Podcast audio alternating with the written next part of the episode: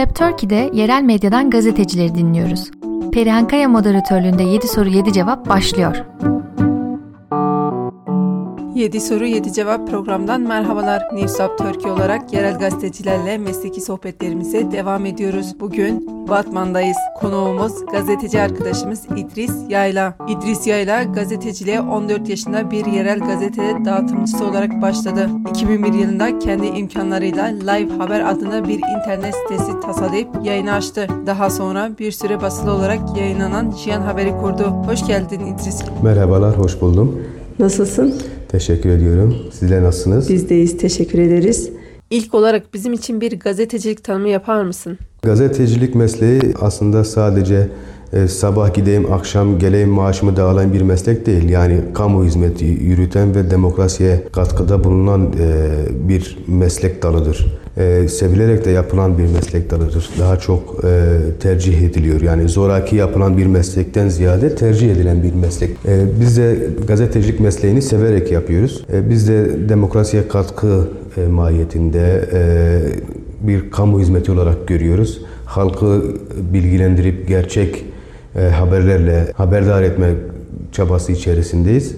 E, bana göre gazeteci halktan biridir. E, halkın e, gözü ve kulağıdır. Her meslekte olduğu gibi gazeteciliğin de kendi has zorlukları var.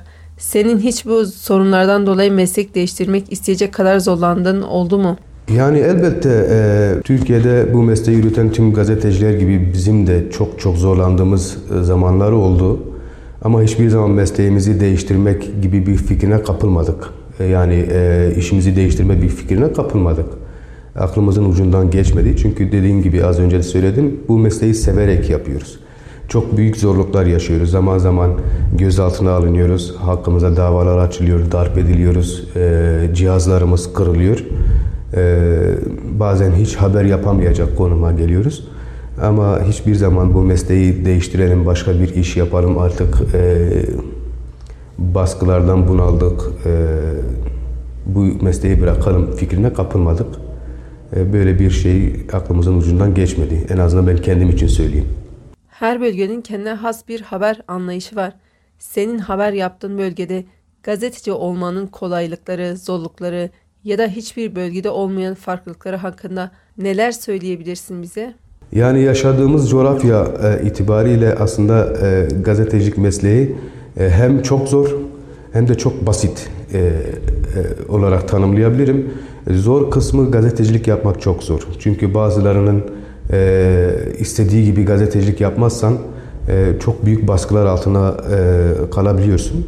Basit kısmı da halk e, sizi çok daha kolay anlayabiliyor. Yani e, halkın dilinde yazarsanız, halkın anlamak istediği şekilde yansıtırsanız e, çok daha basitleşebiliyor. Ama dediğim gibi bölgemiz hem e, sosyolojik olarak da çok büyük baskılar altında. Dolayısıyla bölgede bu işi yapan gazeteciler de çok büyük baskı altında.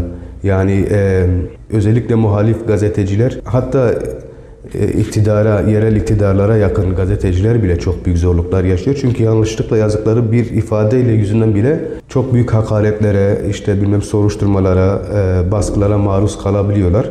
Bu yüzden e, bölgede gazetecilik yapmak hem çok zor hem de çok basit. Biz zor olan kısmı daha çok seviyoruz. Biliyorsun dünyada ya da Türkiye'de medyada büyük yapıların egemenliğinden dolayı yerel gazetelerin okunmadığı algısı var. Soruyu kaynağına yönelterim yani sana yöneltmek istiyorum. Bu ne kadar gerçeği yansıtıyor? İnsanlar e, yerel gazeteleri takip ediyor mu, okuyor mu?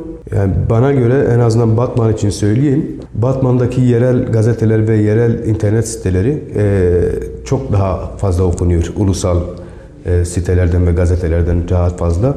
Çünkü insanlar önce e, kendi yaşadığı yeri çok daha merak ediyor. E, Batman'da neler oldu? Batman'da gelişen bir olay oldu mu? E, tabii şimdi e, günümüz koşulları da ulusal medyaya bakış biraz daha farklılaştı. Çünkü ondan ve bundan e, oluşan gazeteciler oldu, gazeteler oldu. Ülkemizin yaşadığı büyük bir ekonomik sorun var. İnsanlar ondan dolayı da ulusal medyaya daha çok fazla yönelmiş durumda ama yerel haberler kısmından e, Batman'ın Batmanlı gazetecilerin çok büyük avantajı var. Çünkü Batmanlılar yerel gazeteleri daha çok takip ediyor. E, dediğim gibi eğer e, siyasi krizler ve ekonomik krizler onları çıkarırsak yerel gazeteler bence daha çok okunuyor. En azından biz ulusaldan daha çok okunduğumuzu biliyoruz. Siyasi krizler ve ekonomik krizler dedin. İnsanlar bundan etkileniyor mu? E, tabii ki yani e, ülkenin her yerinde olduğu gibi Batman'da da insanlar etkileniyor. Çünkü insanların e, geçim kaygısı var, ekonomik kaygısı var, iş kaygısı var. E, her yerde olduğu gibi Batman'da da bu kaygılar e, hele hele e, resmi açıklanmış TÜİK verilerine göre Türkiye'nin en genç işsiz nüfusu Batman'da. Dolayısıyla bu kaygılar daha üst seviyede. E, bununla birlikte e, çok daha büyük kaygılar taşıyor Batmanlılar e, ve daha çok fazla takip ediliyor. E, yani e, biliyorsunuz siyasiler kendi aralarında anlaşamadığı sürece ekonomik kriz de daha çok derinleşiyor. Yerel üretimler de yapılmamaya başlıyor. Çünkü her şeyin kaynağı biliyorsunuz ekonomidir. Bugün ekonomi kötü olduğu zaman insanlar gübre de alamıyor. Otosanayide çalışan insanlar yedek parça da alamıyor.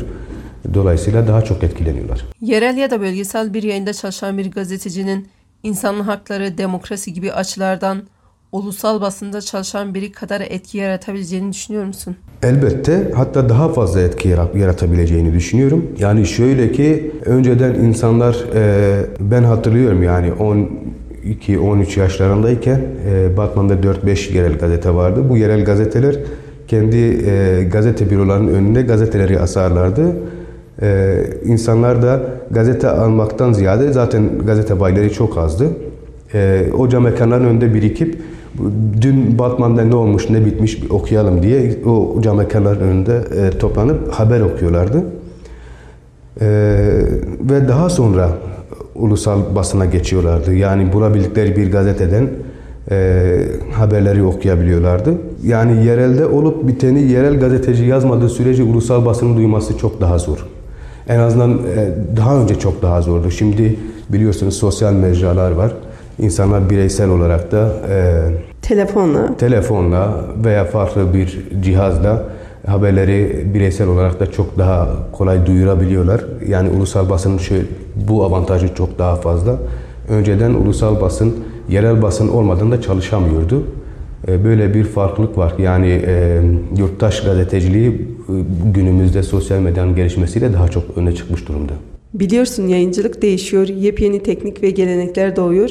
Senin fikrini merak ediyorum. Yerel ya da bölgesel yayınlarda neyi değiştirmek gerek? Yani e, yerelle başlamak istiyorum. E, biz kendi üzerimize söylüyoruz. E, mesela e, Jiyan Haber gazetesi e, bugün Batman'da bilinen bir e, gazeteydi basılı olarak e, yayın yapan bir gazeteydi ama şu an e, dijital olarak yani internet üzerinden e, yayın yapan bir gazete. E, yani şunu söylemek gerekiyor. E, bugün ulusal bir gazete nasıl biliniyorsa e, o yerelde veya e, özellikle söyleyeyim bölgede e, daha çok bilinmesi gereken e, bir mecra olduğumuzu düşünüyorum bir e, gazete ol, olabileceğimizi düşünüyorum. Çünkü gelişen teknolojiyle birlikte bunlar artık mümkün biliyorsunuz.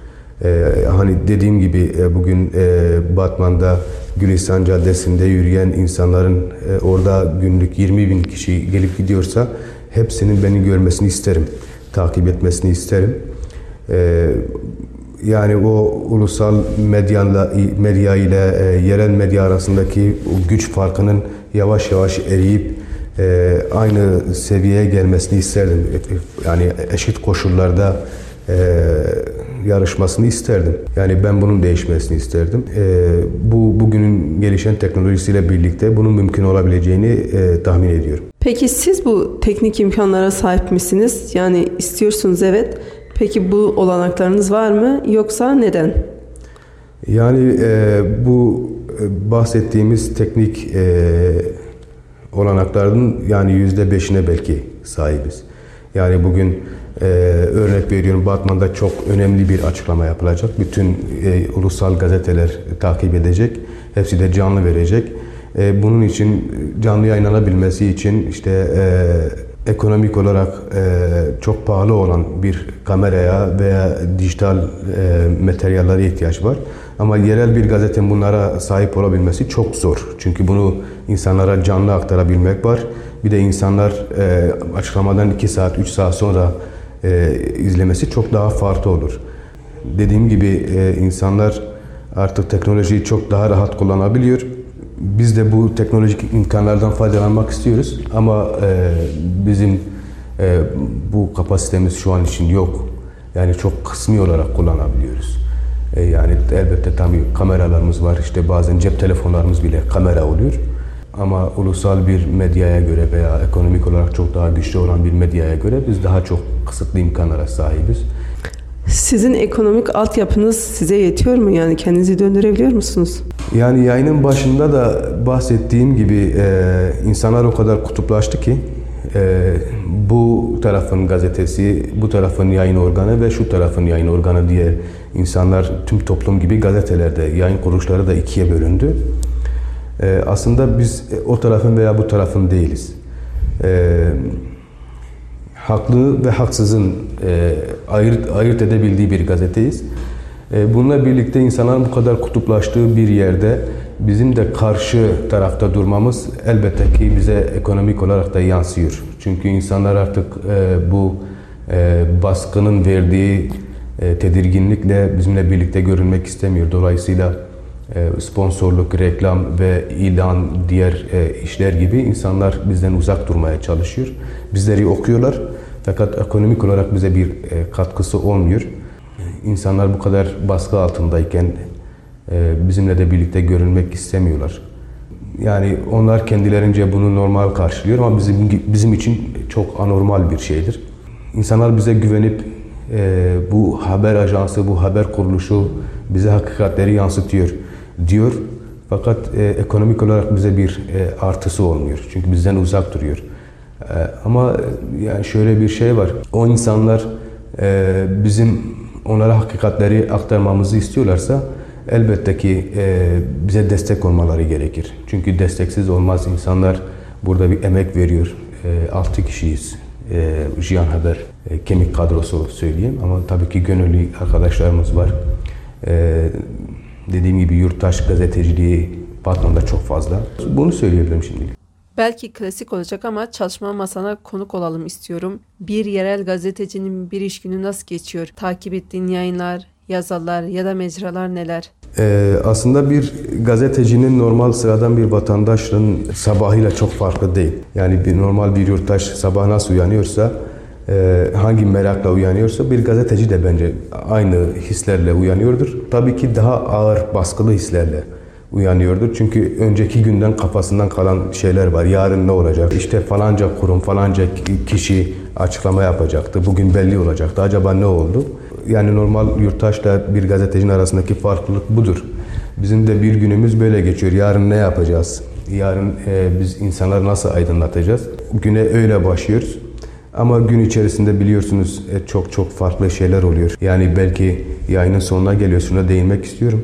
Ee, biz Hasankeyf'in baraj yapıldığı süreçte biz hep toplanıyorduk akşam üzeri veya gece e, gruplarımız arasında, sosyal medya gruplarımız arasında yarın kimler Hasankeyf'e gidecek, e, nerede tahribat var, e, nasıl olacak diye kendi aramızda konuşuyorduk ve ertesi gün gerçekleştiriyorduk.